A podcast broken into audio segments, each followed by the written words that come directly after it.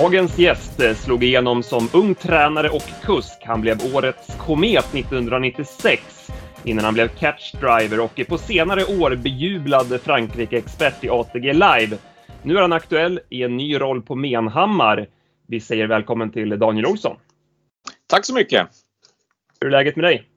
Eh, strålande. Fullt upp kan man väl säga, mitt under vintermeetinget. Ja, men exakt. P A, du är med också, och du har ju följt Daniel under hans karriär som travtränare och kusk. Vad har du att säga om Daniel? Ja, men absolut, det måste jag säga. Han blev ju tränare på Sundbyholm som jag bevakade väldigt eh, intensivt eh, i början av nittiotalet. Och eh, man minns ju då kanske till att börja med Perso Sandra som du ju vann. Det var väl den sista upplagan av Stora trehundrapriset innan det var E tre, va Daniel? Ja, det stämmer bra. Det var ju min, jag drog igång nittiofyra på Sundbyholm, och hon, hon tillhörde min första kull, och hon vann ju eh, Stora treåringspris eh, nittiosex, och sen från nittiosju och framåt så har det varit E tre. Mm, precis. Sen så, så ja, du var ju framgångsrik där framförallt som kusk, och man kan väl säga att du slog igenom tidigare innan du blev tränare. Du var ju bland annat första kusk på First Sid hos eh, Björn Linder då. Ja, eh, jag hade ju, det, det blev inte så många lärlingsår. Jag började ju åttionio på Eriksund för, som första uppdragsgivare. Sen jobbade jag ju åt eh, Tommy Hané, Hans-Ove Sundberg och sen Skräcken då. Så att, eh, och sen drog jag igång eget nittiofyra, så det blev inte så många år. Men jag hann ju med mycket eh, på de åren. Jag vann ju Guldklockan på Solvalla, så fick jag ju Nordin-stipendiet där, och ett år eh, hann jag ju med att bli Sveriges vinstrik, segerrikaste lärling också. Så då körde jag ju E M också där för lärlingar. Så att, nej, och sen, men framförallt eh, nittiotre då, året med, med försiddan när vi åkte runt. Ja, dels så vann vi ju Nordisk mästerskap på Solvalla där på hösten. Det var väl det största loppet jag vann med, förutom lite gulddivisionslopp och sånt där då. Men, men sen var det ju framförallt turnén nere i Europa när vi var nere och startade i Tyskland och, och framförallt Italien och så där innan olyckan där. Så att, mm. nej, så det, jag hann smaka på hetluften innan jag drog igång. Ja, precis. Björn Skräcken Linder där. Ni var några stycken där som fick väldigt fina chanser av honom. Han var väldigt duktig att matcha fram er. Det var Kattis några år tidigare än du. Sen var det du och Fredrik Linder och hans son. Och sen Ola Alsen strax efter. Ja. Som han matchade fram. Ja, och året före mig där, nittiotvå, då när jag började hos Skräcken, då var det ju Per i Kolbjörnsvik just det, som just det. var först eh, kusk, och, och han körde ju ja, eh, försid vid, vid några större lopp också, bland annat i Norge och så där, då efter att eh, Skräcken eh, trappade ner sitt körande. Va? Så, att, så nej, han, han, var, han var ju unik i, i sitt mm. slag och, och släppte fram lärlingarna. Va? Så att, Mm. Eh, sen om vi går något år framåt så vann du V sjuttiofem-mästaren som väldigt, väldigt ung och väldigt nytränare då, med din egen tränare Rocky S R. Det var väl spets från start till mål om jag inte minns fel. Mm, eh, ja, eh, ledde runt om, nittiosju var det. Eh, sen hade jag med, eh, jag hade en till i, i loppet för snack där som Frick körde, som eh, jag fann att han satt i rygg på mig. Sen kändes han så fin så han backade ut eh, i sista sväng och lyckades bli trea. Han satt kvar, hade han varit tvåa, men, men vi var ju fullnöjda ändå. Ja, det skulle ha varit uppe i stretch redan då. Både. Ja visst, visst, det var ju inte ja. det på den tiden. Nej. Så att, ja, precis. Det är det man hatar som tw- tvillingspelare, när du redan ska hålla på att backa sig loss. Och, och ja, ja visst, visst. Va, så. Han kände så jävla fin, sa Jim. Va, så, så jag, jag, jag förstår han. Va, så att, mm. ja, ja. ja, sen du var tränare som var några år, men sen bytte du bana. Det var väl Valla och det var Romme. Och, men sen sadlade du om lite och blev catchdriver under en ja, period också. nittio nittiofyra när jag drog igång så hade jag ju träningsverksamhet. nittiofyra till nittioåtta var jag ju på Sundbyholm. Sen flyttade jag upp licensen till Romme och avvecklade tränarrörelsen tjugohundrafyra. Så man kan ju säga i princip att det var eh, ja, tio år tränade jag. Mm. Och sen eh, från tjugohundrafem och framåt så var det ju bara löpkörning. Jag gjorde mitt första inhopp i tv eh, som bisittare bredvid Hans G. Jag tror det var november tjugohundratvå på Gävle, eh, mm. vet jag i alla fall. Eh, som jag gjorde mitt första inhopp. Och sen då var det O T V som drev produktionen på den tiden. På, och då visade vi ju lopperna en timme mellan arton och nitton. Det var ju bandade program på den tiden. Det var ju ingen live trav då i, i, i tv, va? Så att, men, eh, men sen körde jag i princip, kan man säga, bara fram till tjugo fjorton. Eh, då, började, då gjorde jag mitt första A T G live-pass. Mm. Mm. Så att eh, fram till dess så var det inhopp i, i tv-sändningar, om man säger. Jag, jag satt ju med i Tipsextra-rutan någon gång också där, eh, med, vad hette han, Antoine, eller vad hette han, den där tysken där som, ja just det, for, Peter, ja, Peter Antoine ja. Peter Antoine, ja, ja.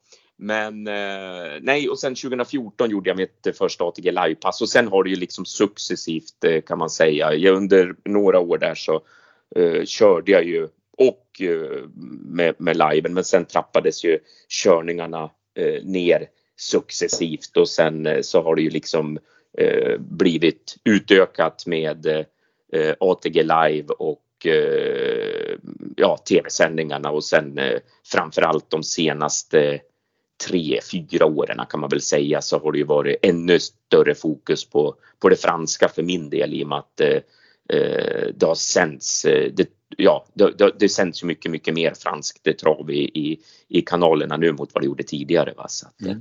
Det är stora intresset för franskt trav, var, var kommer det ifrån? Har det varit med från, från början eller? Ja, alltså f- från det första, ja, franska intresset, det var väl naturligt, alltså det var ju när man, man tyckte ju att det var fantastiskt då när man fick åka med på Elitloppet de här första gångerna man var, man fick se Ideal de Gasso live och, och det där när man åkte med pappa på, på trav och det där, så att det franska har ju liksom alltid funnits med, att man har tyckt att det har varit mytomspunnet och, och stort så, men sen eh, sen var det i början på tjugohundra, där jag tror det var tjugohundraett, då fick jag en förfrågan om att ta emot eh, Eh, bland annat eh, Big Toro i träning. Den var ju ägd eh, ja, ja, eh, utav Torgils Langemar och, ja, och Lappen Lindqvist, Roffe Regnér. De var ju ett gäng som, som ägde honom. Han hade ju varit och varit ner en session hos Ulf Nordin där och varit, vunnit lopp och, och gått bra där nere. Men de, han hade gått lite i stå, så de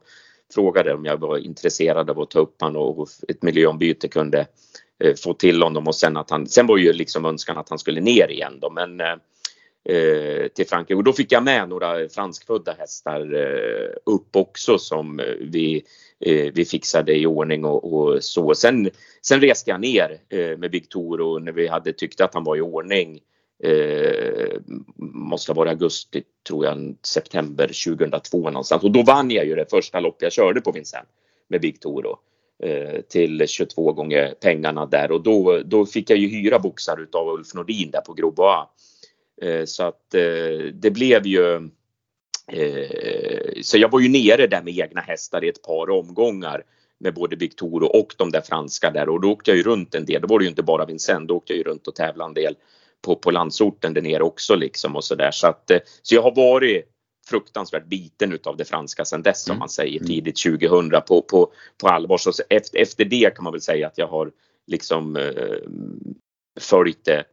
Ja, daglig, dagligdags ska jag säga. Det är inte många mm. dagar på år jag missar något lopp därifrån. Så att jag är mer uppdaterad vad som händer på Vischan där nere än vad som händer i våra tävlingar här. Ja, veckovis, okay, som man säger. Va? Så att, ja, ja. Ja, och, det, och det är lite att hålla reda på och se när man tittar på, på Littrott. Det är trav, men typ, det kan ju vara femton banor vissa dagar. Så. Ja, ja, ja, ja. Det är ju nu, nu men alltså vi säger det, sommartid och, och söndagar framförallt. De har ju mm, söndag som mm. sin stora. Det kan ju vara över tjugo, det kan vara tjugofem banor som tävlar ja, idag. Alltså, va? Så att, och då är det ju många sådana här små provinsbanor som de i princip bygger upp banor bara för dagen liksom typ. Och det kan vara både på, på gräs och sandstränder och allt möjligt. Så att det är ju, ja nej men det är fantastiskt. De, det, det, det, de har, det är ett helt annat upplägg där nere. Va? Så att, mm, mm. Du nämnde ja. att du äh, åkte med farsan på trav där. Jag har ju en liten anekdot från när jag åkte med min farsa. Det var ju en äh, vanlig tisdag på Sundbyholm. Vi, vi gjorde en V femma. Jag var väl runt fjorton femton år tror jag. Eh, och vi var med efter fyra lopp. Och det hade blivit ett par riktiga storskrällar. Så det var ju bra värde inför sista. Och jag hade ju stått med farsan och liksom sett loppen lopp för lopp. Men, men inför sista loppet var jag så nervös. Så då liksom sprang jag runt där på Sundbyholm. Och så, så såg jag sista loppet nere vid staketet. Jag ville, jag ville inte stå med farsan, jag ville stå själv liksom. Och då hade, och då hade vi spik på Kung Fu. Eh, som du körde, Daniel. Eh, ja. Det var väl han, när han var tre. Han inledde ju väldigt lovande där. Ja, åt Leif Rydgren där. Ja, på. Precis, ja, ja. precis. Och jag minns inte exakt loppet, men jag gissar att, att, att han vann från ledningen. Han gjorde väl oftast det. Ehm, och, och efter loppet då, så, när jag mötte farsan så här. Jag, jag kunde inte andas. Jag kunde inte andas över uppe. Det var så, nej, det var, det var ett sånt där minne som jag, som jag kommer ihåg. Men det var, det var många år sedan. Annars är det väl extrem som man mest kopplar ihop dig med från, från den här tiden. Vad, ja. vad betyder den hästen för dig?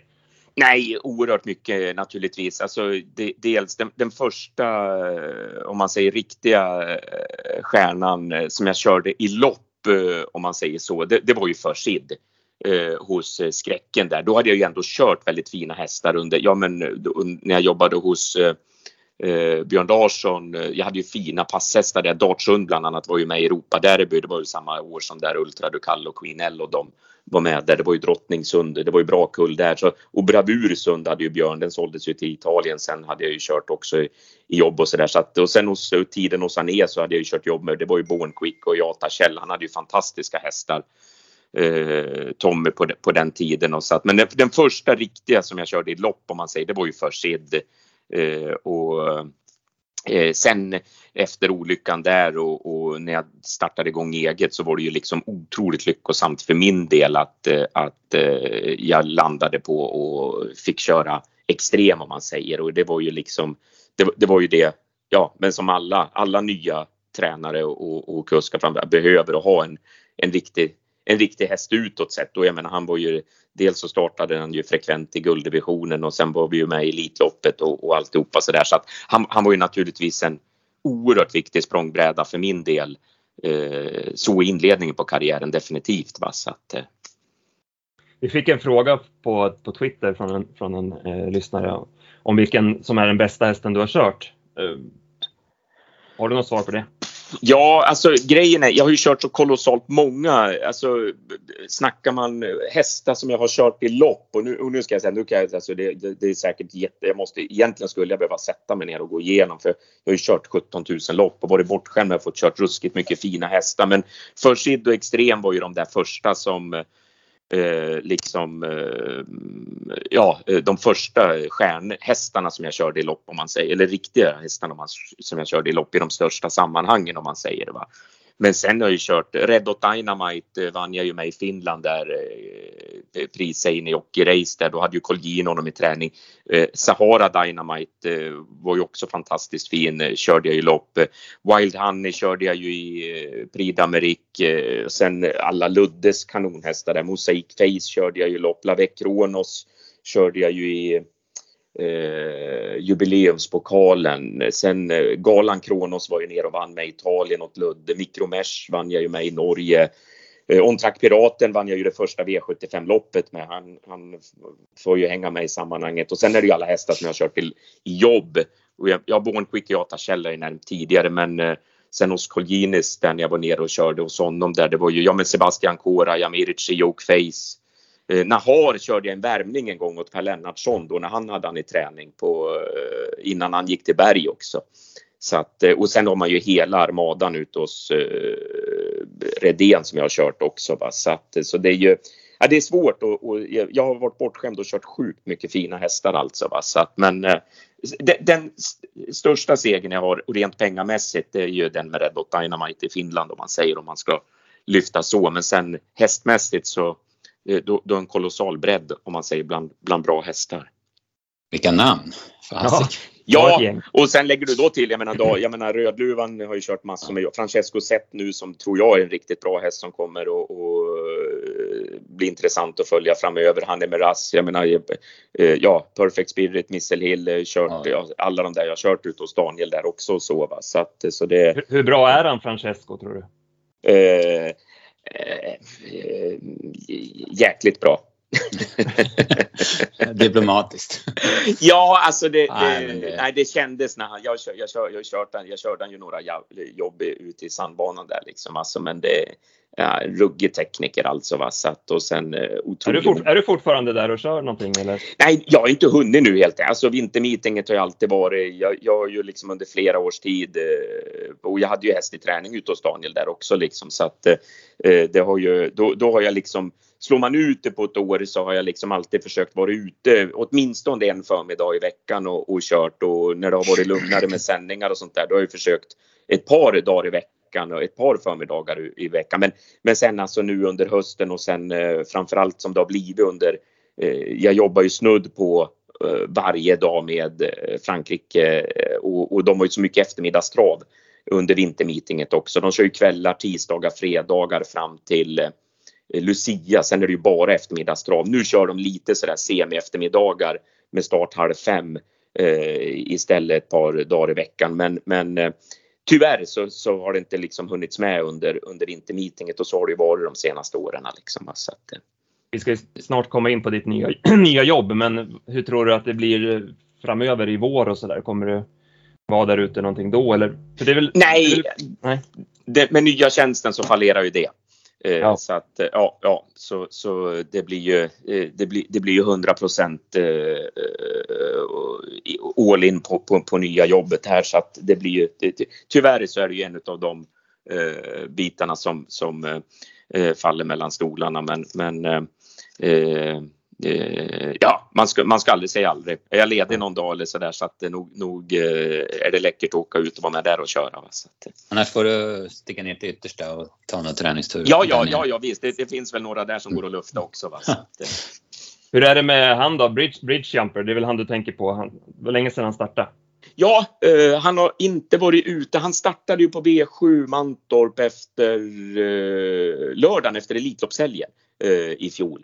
Eh, sen tyvärr så eh, blev han tjock i ett ben. Vi, vi visste inte varför och, och, och sådär. Förmodligen hade han fått en smäll eller slagit i väldigt hårt eller någonting. För det var en liten, eh, vi hittade sen efter mycket letande en benflisa på honom som hade slagits loss. Så att eh, han blev opererad.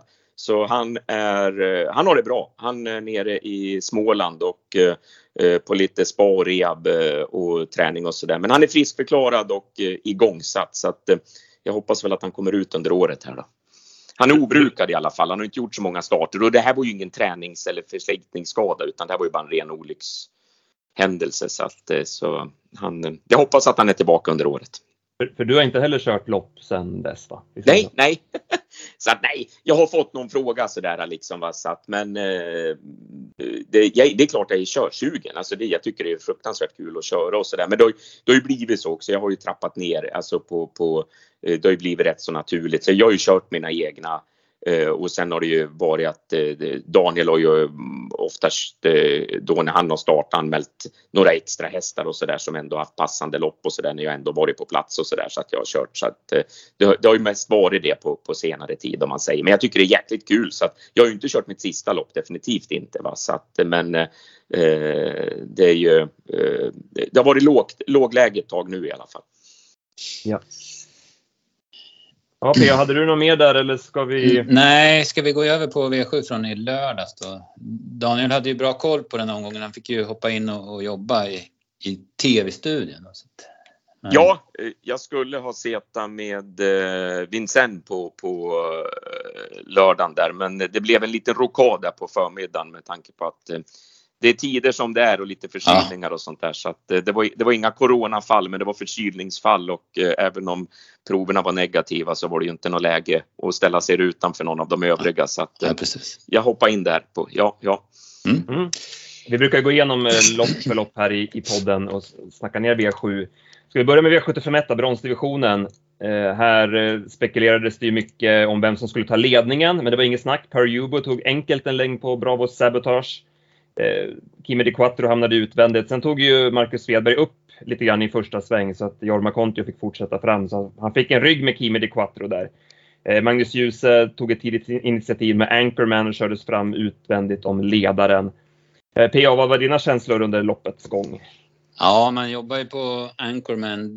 Dels så var han ju den som kanske rensade mest av de vi hade sträckat från början, och så gick vi på honom som utgångshäst på slutspelet då, så att...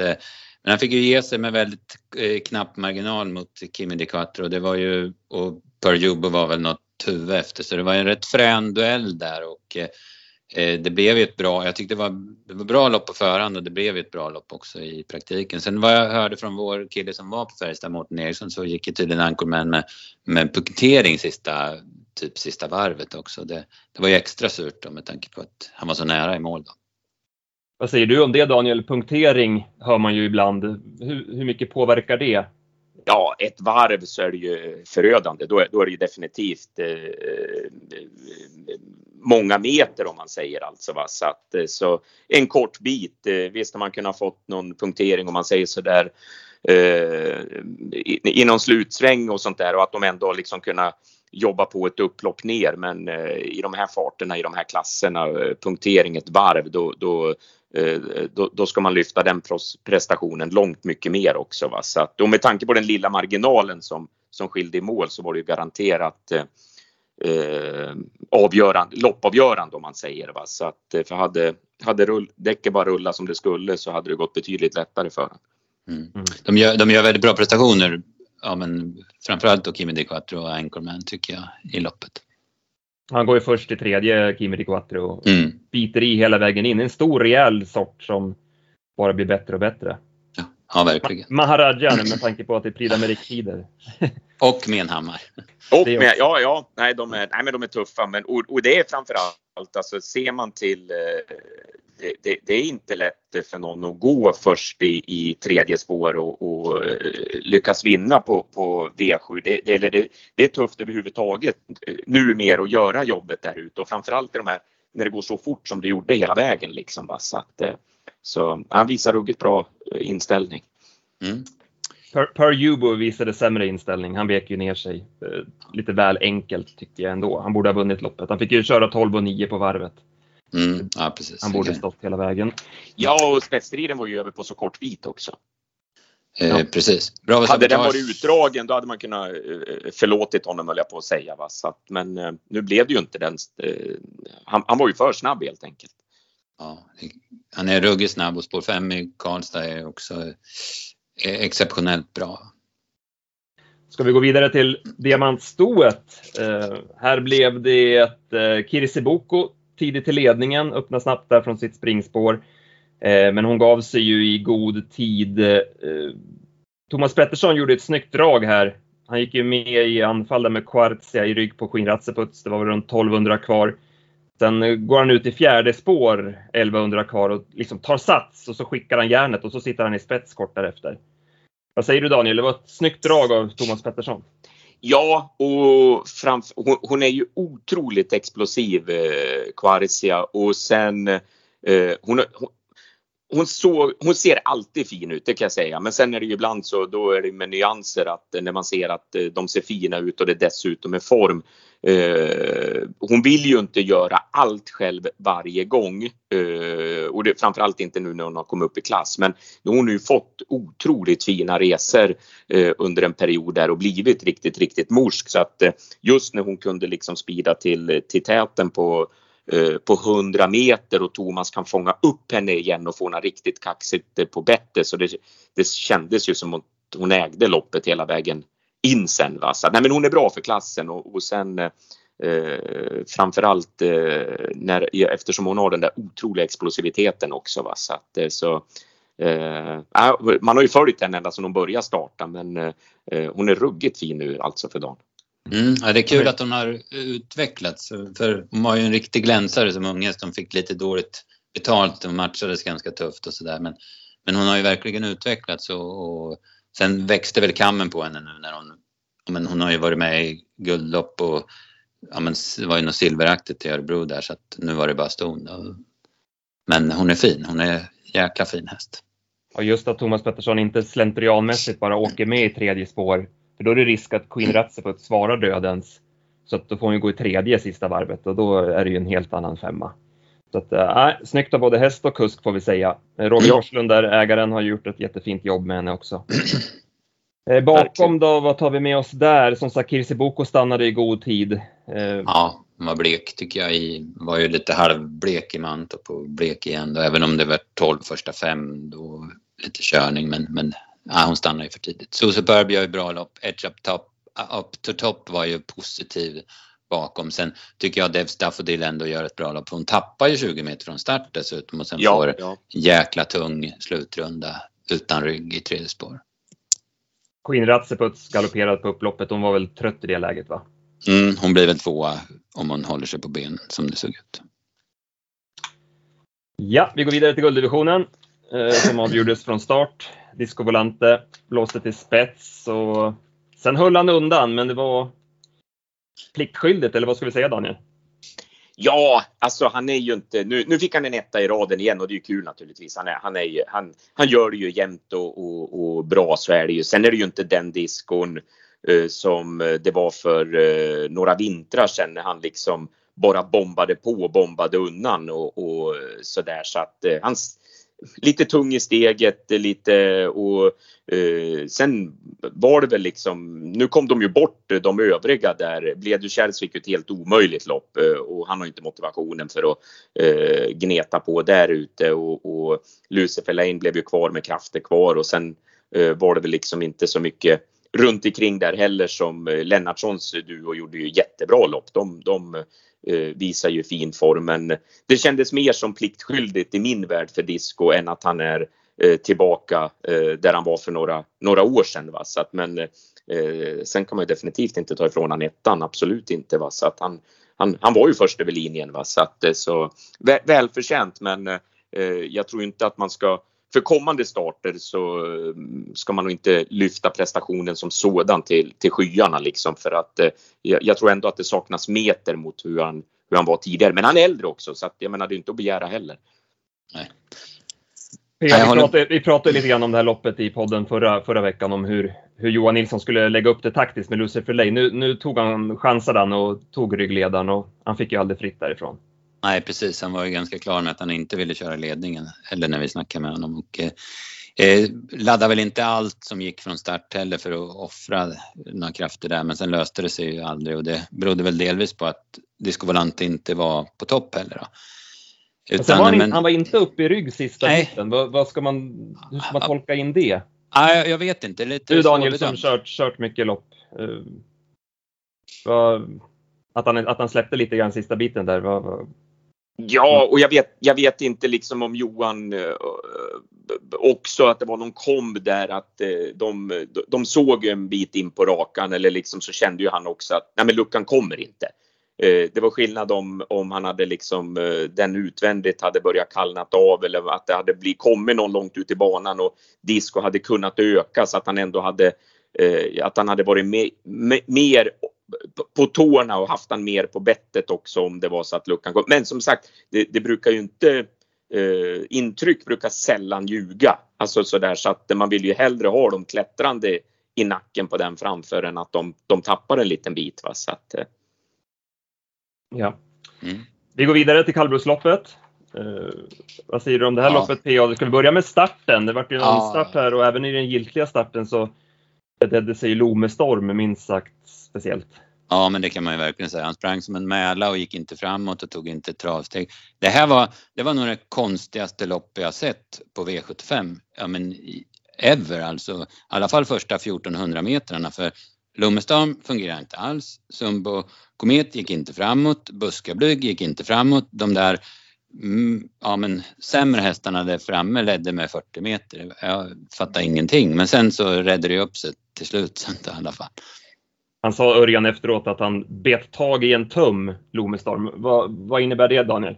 Ja, han tog ju knappt styrning. Han tog ju bara vänstertum och sprang ju bara rakt ut eh, i banan. Sen var han ju oerhört eh, ambitiös på liksom. Så att eh, Örjan, det blev ju någon sån där halvvariant. Det var ju okontrollerbart i princip som det såg ut. För Örjan liksom var ju tvungen att hålla i han så att han inte skulle gå över i galopp. Samtidigt så kunde han inte hålla hårdare i han än vad han gjorde. För då hade han ju dragit ihop han och galopperat för den. Alltså det var ju, det gick ju på, på i någon konstig form längst ut i banan. Och det var ju knappt som Örjan såg. Han fick ju knappt ner han i banan eh, när de kom in i kurvan heller. Han gick väl in i första sväng i femte spår.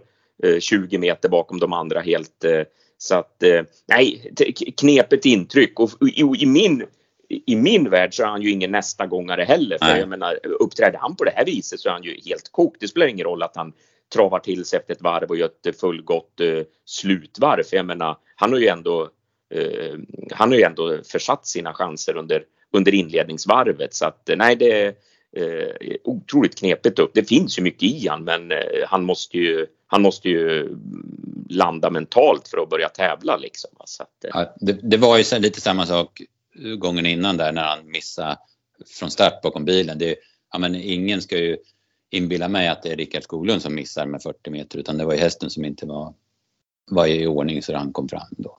Ja, nej, det var ju, då, då, då la han ju metrarna där och sen, mm. jag hoppade ju naturligtvis, då var man lite märkt utav upphandlingen ja, ja, var... också liksom va, så att, så det var ju, det var ju inget konstigt i det, men, men som jag, alltså han, eh, han, han tävlar ju inte på, på, på samma villkor som, det, det, han kan ju inte lägga de här fyrtio varje gång, det går ju inte va, så nej. Det, det, det, han, de han möter eh, är ändå bra, så att de, de, så mycket bättre är han ju inte va, så att, nej, han är väldigt knepig. Ja, som du sa, P A. Sundby Komet gick ju knappt framåt där, så att Berg valde att gå invändigt åttahundra kvar med buskablyg och sen lyckades han komma ut strax därefter. Det var ju vinstgivande det draget han gjorde det där Berg, men det var små marginaler. Ja, verkligen. Det, man tittar ju på det till och med, och ni var ju också inne på det i studion, Daniel. Men jag såg att det var inge, ingen bestraffning för Robert, så ty, tydligen så fanns det plats att gå ut då.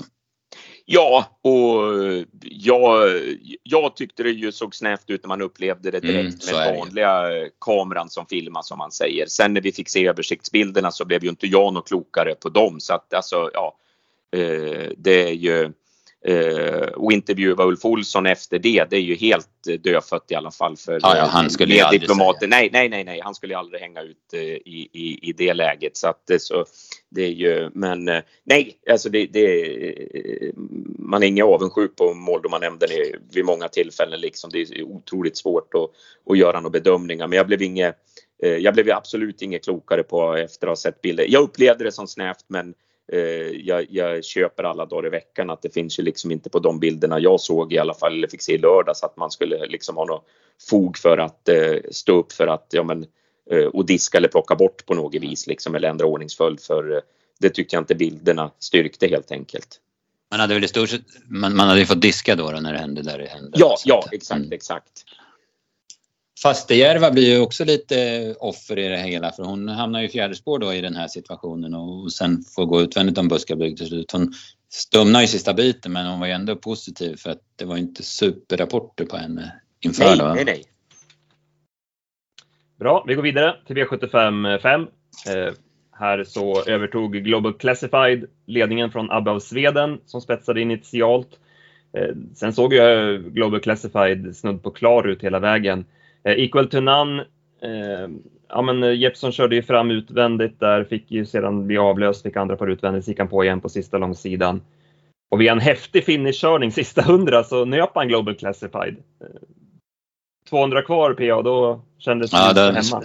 Där man spelar hus och hem på Global Class. För det var överraskande. Alltså, det är sällan man ser en häst förlora som, som ser ut så. Det var ju, ja, men både Borgås i tv och Patrik Nilsson på, på Färjestad räffade ju liksom innan innan, innan Equal to None kom och nöpan. Så det, ja, det var förvånande måste jag säga. Borde han ha ryckt undan i sista sväng ljuset så här med, lätt med fart ja, såklart. Ja, men, precis. Men eh, han var väl så klar själv också på att han skulle vinna loppet. Ja, det vad, ser man. Du, vad säger du Daniel?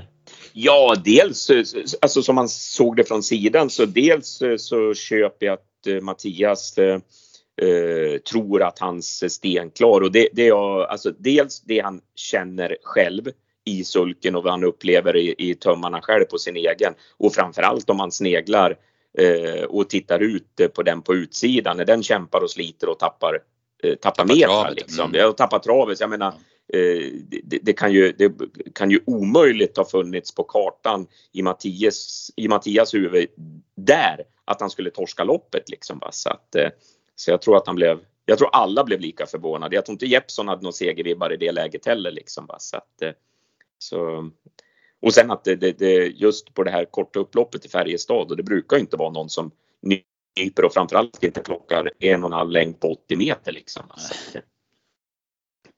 Nej, det var en optimal styrning av Jeppson. Han eh, gick i helt rätt lägen och vass finishkörning också. Mm. Ska vi gå vidare då till dagens prestation? Det var en häst på banan i V sjuttiofem sex. Vad säger ja, du P? Ja, men vilken prestation. Alltså, jättetung inledning och sen så tar han över och sen så är han, ser han som du säger, helt ensam. Utan han var, han var ruskigt bra, och den vi pratar om är såklart Amalensius B B. Mm. Ja, i den här klassen, det är inte ofta man ser sådana här prestationer, Daniel. Nej, och det är inte ofta man ser sådana här prestationer. Eh, alltså även om man visste att det var dokumenterad form och en bra häst, om man säger, alltså. Va? Så att, men eh, det jag, eh, det, det, framförallt är det ju eh, intrycket över upploppet. Han går med fullt tryck i tömmarna hela, hela upploppet ner. Och, och, eh, det var en, eh, Normos hästar brukar ju sällan behöva nå, nå, eh, lopp i kroppen. De är ju väl förberedda, men det här var ju, eh, det här var ju extraordinärt, så är det ju bara. Mm, ja, man såg ju några gånger i fjol att det här är en jäkla bra häst. Som när man i Eskilstuna mot bra hästar i ett V sjuttiofem-lopp, och sen när han vann Bryders på Solänget, då joggar han ju tolv och två. Så att ja. den, här, den här blir ruskigt spännande under säsongen. Alltså. Ja, det lät ju på Örjan som att han hade snudd på okört i mål också. Jo, så det de... var ju det intrycket upplopps, upploppet ner som, som eh, efter den inledningen han hade fått och så, så, så var det ju liksom ändå, även om han hade kommit med fem raka ettor och, och färsk form, så hade det ju varit en imponerande insats ändå liksom. Men att eh, på, på det här sättet som han gjorde det, det känns ju som att han har Han har lyft sig, eh, även om han var bra, precis som du säger, i fjol och så. Men intrycksmässigt hur han såg ut nu, så kändes det ju eh, löjligt att han skulle vara med i ett klass ett-försök. Liksom. Andreas Lövdahl intervjuade mig också efter värvningen och allting. Och han var ju väldigt uppåt också. Att hästen kändes mycket bättre nu mot hur han kändes i fjol. Så han har ju verkligen tagit ett steg här under vintern. Eh, och ägarna höll, i, höll igång där. Det var bra drag i den här cirkeln och... i baren. Ja, de brukar göra det. De gillar, gillar det. Och det var önskat eh, Magnus Ugglas eh, Kung för en dag, va? Ja, precis. Som, som steg musik. Får se vad de, vad de vill ha för låt på, på Valla i, till, efter finalen. Eh, han blir svårslagen där, det kan vi lugnt, lugnt säga. Ja, verkligen. Eh, vi gick ju bort oss här, vi trodde på Ture L A. Det visade sig vara helt fel. Eh, dels fick han ju svar om ledningen från Ninja Zon. Mm. Marcus Niklasson, han, han släppte ju spets till Kirsi Boko där i storloppet, och han vill inte göra samma grej igen och släppa till motorstängarhäst. Tydligen inte, det, det var ju så konstigt, för det såg ut som man, han skulle släppa, för Ture var ju en halvlängd före bara när han svarade ut S-tränk där då. Men sen in i svängen så, så bytte ju liksom spetsstriden skepnad totalt, och sen provade han i spets, och det, ja, men det är väl inget att säga om, hon var ju femman inne som hon gjorde ett bra lopp och... Så det vet man inte hur det hade gått efter den där tuffa öppningen. Han hade ju förmodligen inte haft en chans mot Amalensius B B i alla fall. Nej, även om han satt fast, inte haft, inte även om han satt fast där bakom. Hannibal Face var ju lite snackis på, på förmiddagen där, när man hade anmält med amerikansk sulky, men man valde att gå tillbaka till vanlig sulky till loppet. Ja, precis. Det, så, så var det ju. Sen var han ju ingen, ingenting heller. Han är, han är svår bakifrån, det måste man väl säga. Hade du någon, hade ni, hörde ni någon närmare där, Daniel? Var det någon snack på backen om det här? Eller? Nej, Vagn, alltså det var ju bara att det var, det var ju positivt på förhand, och, och Adrian hade ju eventuellt om, med, om det funkade i värmning och sådär, så skulle de gå på en amerikansk sulk och det där. Men eh, nu blev det vanlig vagn, och sen, eh, nej men det synd, han hade inte aktionen med sig, plus, och sen såg det ut som att han tog rejält med tum också under loppet, så att det, det är ju... Det är en helt annan häst när han får löpa på det framme mot, när han, det, det blir ju trassligt för han, han ska gå bakifrån alltså. Så, att, så ja. Han är inte enkel. Nej, nej, den får vi nog eh, hålla på med när han har spetsläge så att säga. Ja. Mm. Eh, skrällarna bakom gör jättebra lopp. Både Solkattens Ferrari som avvaktar till tvåhundra kvar, och sen Xerxes Milpon. De, de var ju, det var väl ingen som trodde på på förhand, men de gick jättebra som två och tre bakom, bakom vinnaren. Vi avslutar sen med silverdivisionen. Här blev det Upper Face till ledningen. Sen gjorde Berg ett tidigt drag med Innovation Lab. Körde sig till spets. Eh, sen går ju Stefan Persson med Four Guys Dream när han ser att Maestro Crow är på väg i tredje. Eh, så han går väl runt sjuttonhundra kvar där fram utvändigt ledan. Då går Johan Untersteiner tillbaka med Maestro Crow eh, i det läget. Eh, sen går ju Maestro Crow på där varvet från mål. Nero Maximus hänger på i ryggen. Han var ju hängande från start, Nero Maximus, fick ju backa mm. till sist. Det kändes ju kallt i det läget, men det visade sig bli perfekt, för han fick i ryggen då på Maestro Crow under slutrundan. Och sen slog han sig förbi Four Guys Dream den sista biten. Ja, gör det jäkligt bra Nero Maximus. Alltså ri- riktigt bra prestation. Jag hade tio sista åtta på honom. Och, ja, man fin. Och, men jag tycker även Forgay Stream gör ett topplopp. Han går ju som du sa tidigt och döden sista femtonhundra. Och det är väl lite, han ser ju ut som han har grepp om loppet. In på upploppet och som om man ska vinna. Men han kunde inte stå emot Nero Maximus. Men det var ju liksom inget att säga om tycker jag. Utan han gjorde ett kanonlopp helt enkelt. Ja, det blir inte hans melodi att gå fram utvändigt ledaren över två sex. Nej, absolut inte. Daniel, ju... vad säger du om Maestro Crow? Vad tyckte du om hans prestation? Ja, alltså jag, jag tror inte att det är riktigt hans förutsättningar ändå den här årstiden och, och eh, nej, jag, jag tror att han, han är så stor och han, han gör sig mer gällande när det blir lite andra förutsättningar. Det eh, Ja, jag, jag vet inte. Det, det, han, han är ju inte riktigt där om man säger så. Liksom, va? Så att, men sen, det, silverdivisionen är alltid tufft. Alltså det är ju det är många bra hästar i silverdivisionen varje, eh, varje vecka. Va? Så att, och, och, eh, de här som to, topp eh, tre-trion, eh, riktigt bra. Nero Maximus var ju fantastiskt bra. Va? Så att Forgay Stream tappade ett medalj. Men, men eh, han, är, han är inte lätt att räkna på Maestro Crow heller. Liksom, va? Så att, eh, det blev ju... Uh, han, han har inte så mycket rutin heller när man slår ut det på, på för att, kapacitet har han, men han har inte så mycket rutin. Nej, så är det ju. Ja, ska vi stänga boken från Färjestad? Eller hade du någon mm. mer? Nej, uh, nej, det var väl bra så. Det var en kul omgång och det såg man ju i listorna från början. Vi pratade ju om de där dubbellopperna på, i förhand att det skulle bli spännande att se och det, det blev ju också. Det blev två häftiga lopp. Mm. Hur blir det för dig framöver nu då Daniel när, när du börjar på Menhammar? Blir det, inga, det blir inga A T G Live eller T V fyra heller då eller? Eh, nej, inte nå, nu. Det, det kommer det inte att bli för jag går ju in, det blir ju hundra procent där ute på, eh, på Menhammar. Eh, sen är det eh, självklart att eh, det, det, det, är väl, det är väl inte osannolikt att det blir något gästspel eh, framöver. Så, så är det ju liksom. Men eh, nu till en början eh, så... blir givetvis fullt fokus på det. Och det kommer ju definitivt inte att bli samma utsträckning som det har varit. Va? Så att, men något, något, något gästspel kan det väl, kan det väl bli. Det, det, vore väl, det vore väl inte osannolikt. Ska, vi, ska du berätta lite om... Ja, precis. Ska du berätta lite om det nya jobbet på, på Menhammar? Som ja, börjar nu i första februari, va, om jag har fattat det. Ja, det, det blir nu direkt. Jag gör sista sändningen eh, på, pri, på Prix, ja, det är Prix d'Amérique som blir sista sändningen mm. på, på söndag. Va? Så att, så, men, och sen börjar jag där ute på tisdag och... Eh, Eh, nej men jag har ju haft, eh, jag har ju samarbetat med Menhammar tidigare, jag har haft uppdrag åt dem då via eh, de här online sales eh, de har haft eh, när, eh, ja, eh, på, på, med auktionerna där då. Och sen eh, ja, var det dags nu då liksom för lite eh, mer eh, utökat samarbete om man säger sådär. Så att nej men eh, jag kommer ju att bli försäljningschef där ute.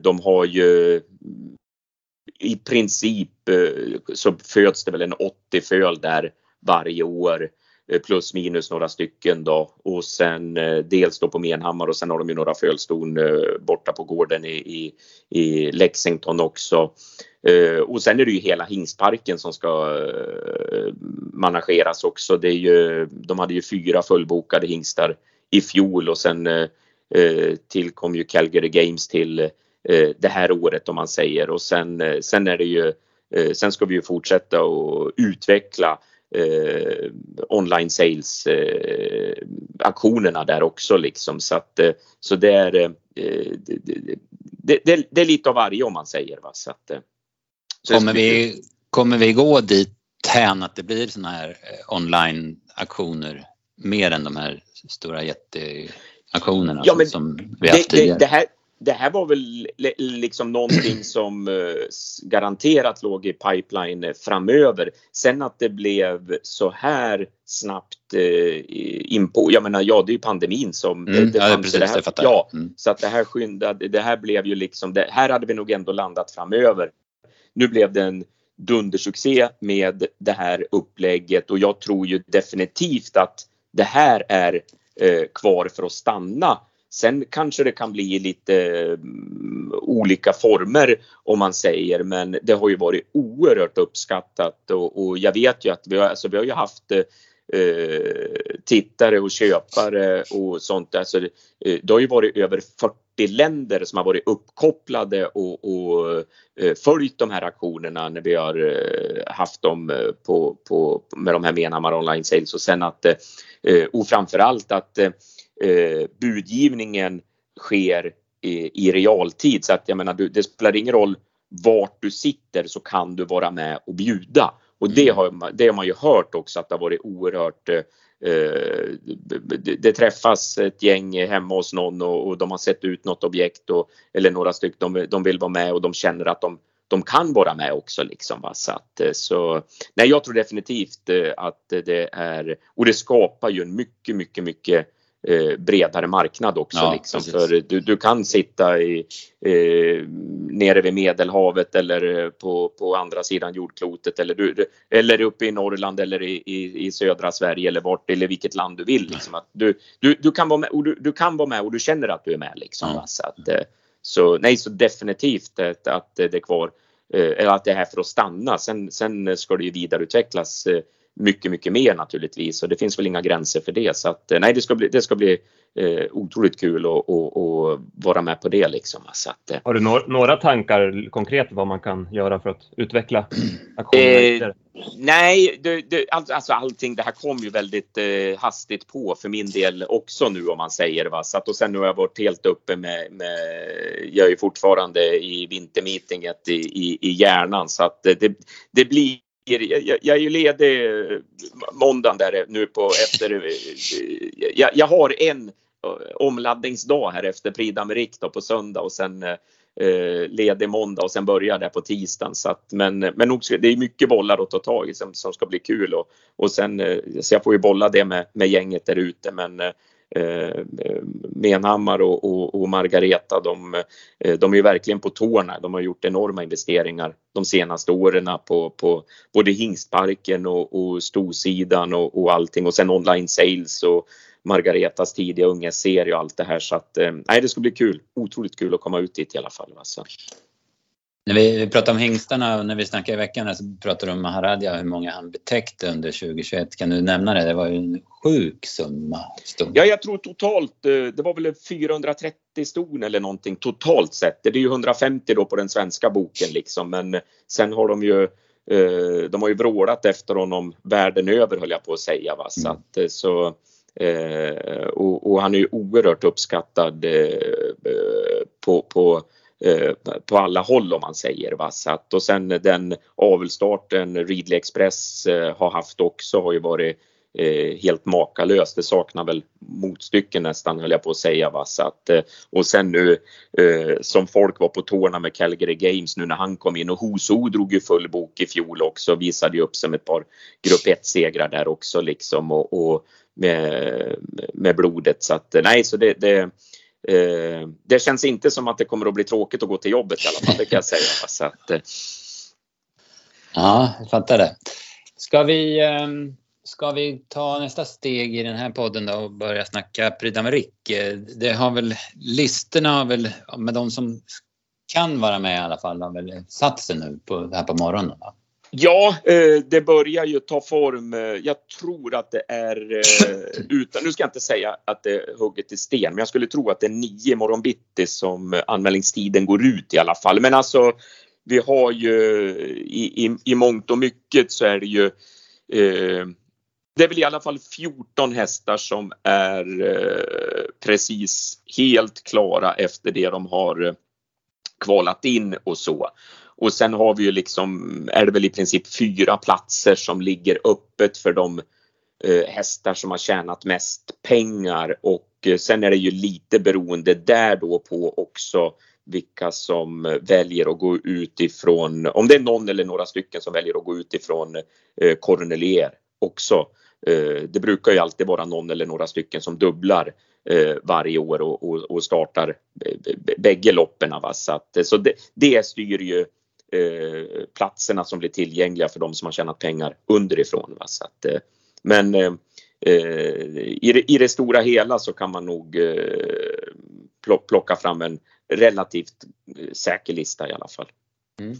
Om vi börjar uppifrån då, vad, vad har du hört och vad säger man om, om jättefavoriten då, och den troliga vinnaren Facetime Bourbon? Ja, Guratå låter ju otroligt eh, nöjd. Han var väl lite, eh, ja, eh, vad ska jag säga, det var väl inte... det var väl inte med i beräkningen att han skulle torska senast, så att det var väl de, de, det lät ju helt stenklart på förhand och alltihopa, men, men nu åkte han dit och, och det var väl lite tillfälligheter runt omkring det där också, men samtidigt så tror jag för Facetime Bourbons tur så, och Sebastian Guratå också liksom, och hela kretsen kring hästen, att det, det kanske var en liten väckarklocka där också, att det går inte bara att ställa ut eller rycka av skorna och gå ut och vinna liksom, utan att nu, nu är de också fullt medvetna om att de, de, det räcker inte att han är förberedd till hundra procent, det måste vara hundra tio procent liksom, va? Så att, och, och det, det kommer han ju garanterat att vara, det kommer ju att vara max max nu både med förberedande jobb och, och, och utrustningsmässigt och allting, så att, eh, att, att, att vi får se en ruggig prestation utav han, det är ju, det känns ju givet, och, och är han på topp då, då, då det är ingen som kan mäta sig med han, det, jag, jag ser inte det i alla fall alltså, så att, eh. Eh, bakom då är det Etona Davidsson du på.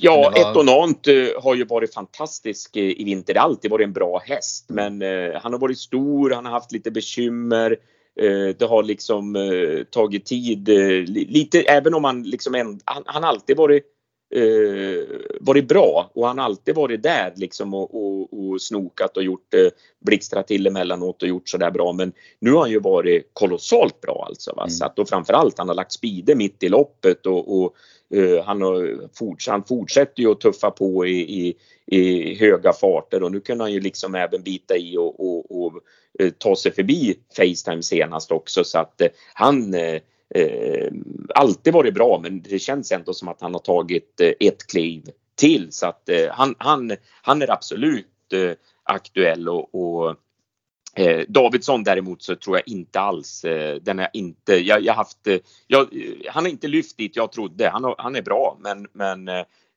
eh, jag trodde ändå att han skulle kunna ta något snäpp, men han, han är inte lika bra som Facetime, och han är äldre nu också, han eh, såg inte som bäst ut senast, det var inte maxat balansmässigt, men fräschörmässigt och, och intrycksmässigt och nej eh, han, eh, han han han han är inte där så att han kan besegra eh, besegra Facetime, det, det, det gör han inte rent testmässigt.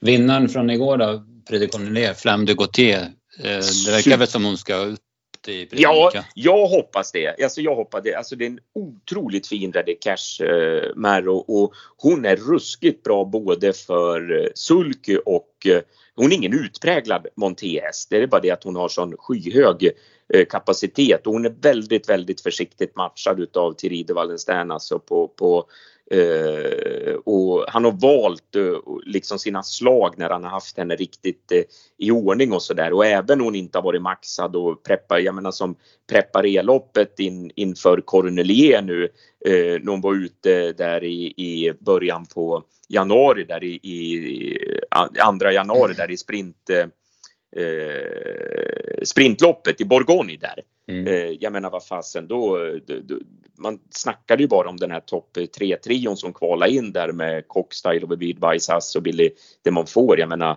uh, hon uh, liksom joggar ju i rygg på dem i mål som fyra, och liksom egentligen med ett helt annat intryck än, än dem, så att uh, hon är bra, och jag hoppas att hon går ut, och dels, dels för att hon är ruskigt bra. Tiride Wallenstein tror jag definitivt eh, han vet om att hon är bra, och att hon inte bara är där för att få ett täck i defileringen, och, och hon, hon kan göra sig gällande med rätt lopp, och sen att eh, hon äg, ägaren är åttio, åttiofyra eller åttiofem år, och, och jag menar det är ju, och hon har vunnit Cornelier, jag menar det är ingen, det är ingen som skulle säga någonting om att hon bara eventuellt skulle bli trea i ett Prix d'Amérique liksom, utan hon har ju vunnit sitt. Sen har hon Prix Ile-de-France som två veckor monté-lopp, också grupp ett-lopp med, som är väldigt bra betalt. Så att, ja. Han, där har ju kretsen kring hästen en delikat, vad ska de välja liksom mm. på det där. Men jag hoppas att hon går ut i Prix d'Amérique, för att eh, får hon rätt resa så hon är absolut en, en, en häst som kan sluta topp tre alltså. Så att, eh, hon fick ett relativt vilsamt lopp igår. Alltså om man säger sen. Men hon gick med full fart över upploppet. Det var, det var väl mest det som var intrycket. Liksom, att hon, hon, hon var ju inte sliten och, och, och vann eh, på trötta ben. Liksom, utan det var fullt tryck över mål. Va? Så att, eh. Det var en optimal ritt verkligen. Han... Ja, ja, ja, ja. Verkligen, verkligen. Va? Så att, så, och, eh, nej, så det var, det, var, det var ett härligt intryck på henne. Va? Så att, eh, Bahia kom ju alla, eh, alla dagar i veckan gå bägge. Det gjorde hon ju förra mm. året också. Då vann hon ju Cornelier och sen var ju hon femma i Prix d'Amérique. Så att eh, hon, hon, i och med att hon är elva år också. Det här är ju hennes eh, avslutningspaket liksom. Så att hon, hon, hon kommer ju definitivt att gå bägge i alla fall.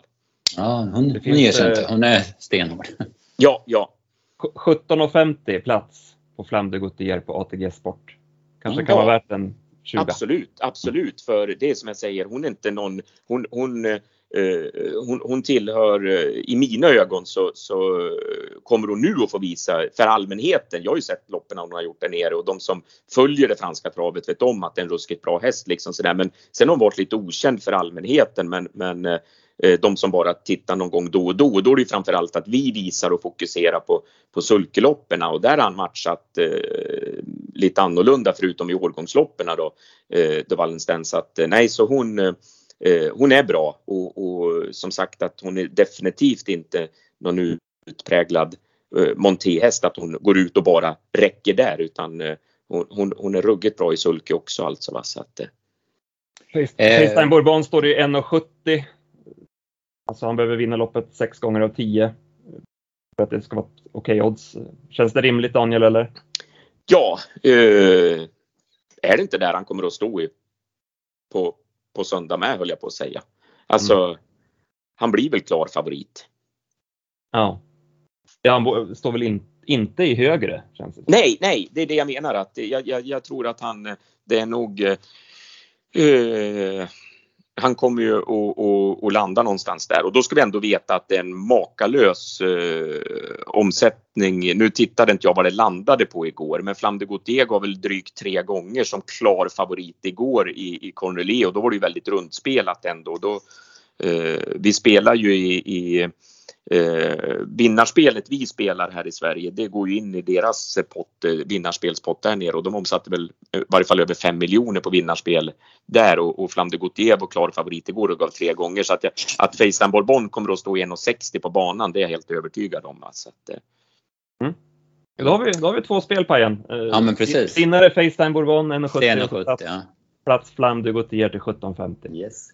Vad om vi Power kommer hur låter det där kommer han vara med i Prix d'Amérique? Ja, det, det är jag helt övertygad om mm. och han eh, är ju en utav dem. Det vill som jag säger vi har väl jag ska säga en två tre. Jag har Facetime Billy, Davidsson, Baja Keno, Vivid Vaisas, Delia Dupomerö kommer ju förmodligen hon kommer väl att gå ut hon har ju pengarna. Sakonjo är ju med, Vitruvio, Janmeld, Kokstad, Letonant. Sen har vi ju de som har kvalat in i de här övriga lopperna. Feidos Even knep ju en plats nu. Gallius har ju meddelat klart. Rebella Matters kommer ju starta. Önek kommer att starta. Så att de fjorton tror jag är liksom helt... Eh, sen är det ju på pengar då. Mm. Eh, och Power eh, ligger ju trea på den listan som jag har skrivit i alla fall. Han har tjänat niohundratjugotusen euro. Och han är ju nybliven sexåring så hans summa kommer ju räknas upp tio procent. Ah, okay, okay. Ja, så att han, han är ju han är inne i loppet om man säger. De två som har tjänat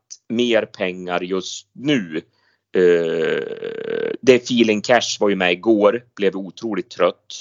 Eh, men han har ju tjänat elva miljoner så att om Filippa Lärre skulle vilja ha med honom så är han inne i loppet. Eh, Flamme de Gouttière med segern igår har ju tjänat tio miljoner också. Eller passerade ju tio miljoner insprunget och nu tjänar en miljon femtiotusen euro eller någonting sånt där. Så, men sen är ju Power där bakom. Mm. Mm. Eh, ja. Om inte Tarzan skulle åka ner med Milligan School. Eh, då är ju han. Men han petar, Milligan School skulle ändå inte peta bort Power. Mm. Om man säger va. Så att, och bakom Power så är det ju Guderipré. Eh, Fabrice Oloas där eh, den också sex år och får räkna upp sina åttahundratusen euro med tio procent.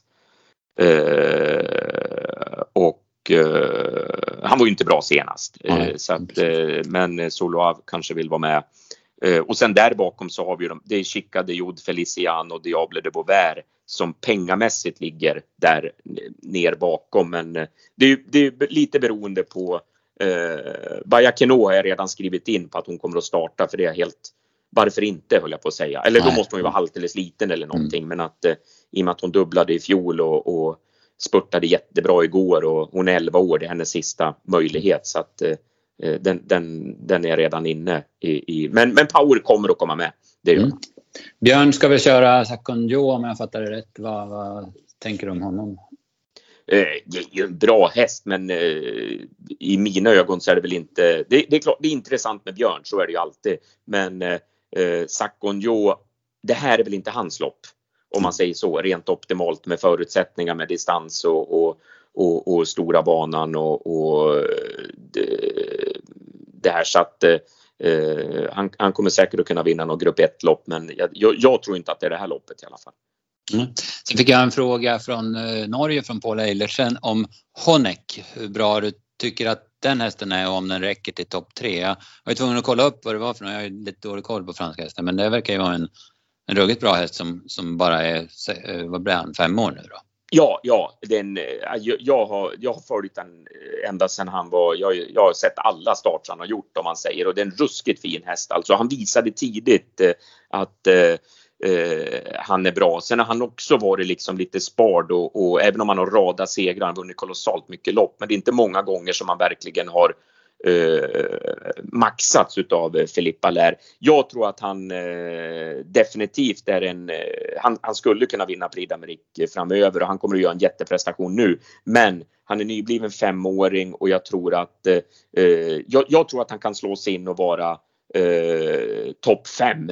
Uh, han skulle kunna knipa en topp tre placering också, men jag tror framförallt att de kommer att, att vara liksom, de kan köra för att han ska vara med för att lära sig till nästa år, alltså va? Så att uh, Guder i Pre var ju trea i fjol uh, som femåring, så att, uh, och, och den här är också uh, och det är ju femåringar som har gått ut och vunnit också, om man mm. säger, men det här tror jag ändå är en häst de, de Det, det, låter, det, det är en ruskigt fin häst. Jag gillar han. Det är Royal Dreamson, och så är det ner på, på Ready Cash som fantastisk eh, moderslinje där också. Va? Så att, och sen han verkar så klok och intelligent. Liksom. Alltså det, är det en otroligt fin, fin häst med det motor och fysik och speed i han. Liksom. Men att jag, jag tror att det är ett sånt här, det är ett guldkorn som de, de han, han kommer att få erfarenhet i år. Och, och sen kan det vara en P D A-vinnare nästa år, alltså. Så att, mm. Spännande. Någon annan där som du vill så här avslutningsvis lyfta fram?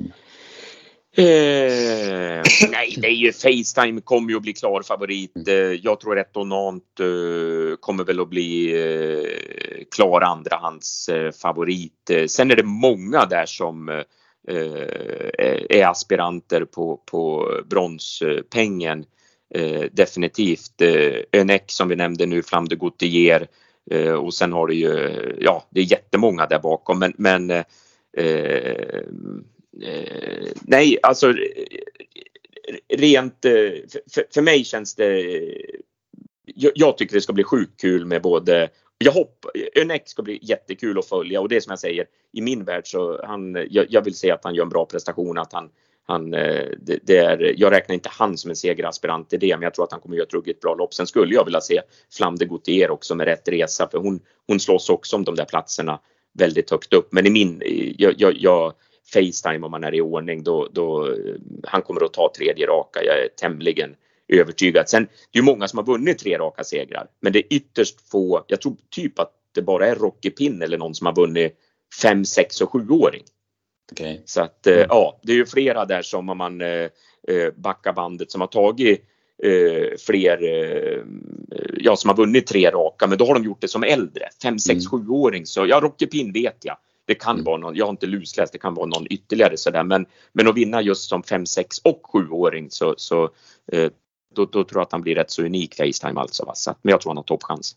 Mm. Det här snacket om um, Erik Raffin och storlopp, vad, vad har du för uppfattning om det? Att han, ja, men inte är lika, lika effektiv i storloppen som han är i den vanliga loppen, så att säga. Ja, det är väl, alltså Det är väl lite, jag, jag tycker att det kan vara lite hårt. Eh, han, han vann x antal grupp ett-lopp i, i fjol också. Mm. Han, han eh, sitter allt som oftast eh, oerhört bra på det. Så att eh, nej, jag... jag sen har man fått någon sån stämpel eller någonting sånt där, eller det är några som har yppat något sånt liksom sådär, alltså, då kan det väl vara mer att det, det, det, det i så fall kan ta någon form utav tid och, och tvätta bort det där utav någon anledning, men att eh, jag, jag, jag skulle gärna ha affären i sulken alla dagar i veckan om det vore ett sånt här lopp alltså. Han, han, är, han är den som vinner flest lopp, men sen är det så nu. Ja, han, han, han var segerrikast i, i Frankrike i fjol. Så, att, mm. så det, det är och, och han, nej, han, han sitter allt som oftast oerhört bra på det. Sen är det ju, sen är det ju som mycket annat, alltså som, det är ju som våra kuskar här också.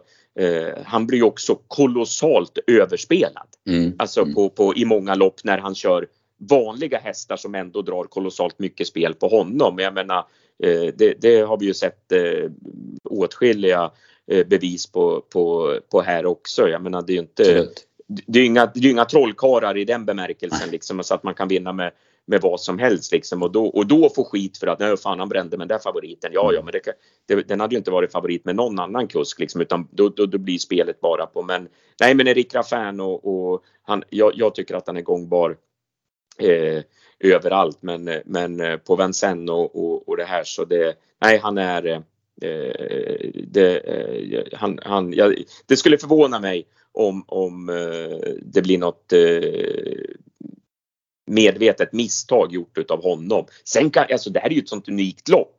Jag menar, ta bara det, vi behöver inte backa bandet så många år för. Det, jag menar, eh, vilket år var det Belina Choslän eh, var fyra i mål, eller vad var hon? Hon gick i tredje spår hela vägen.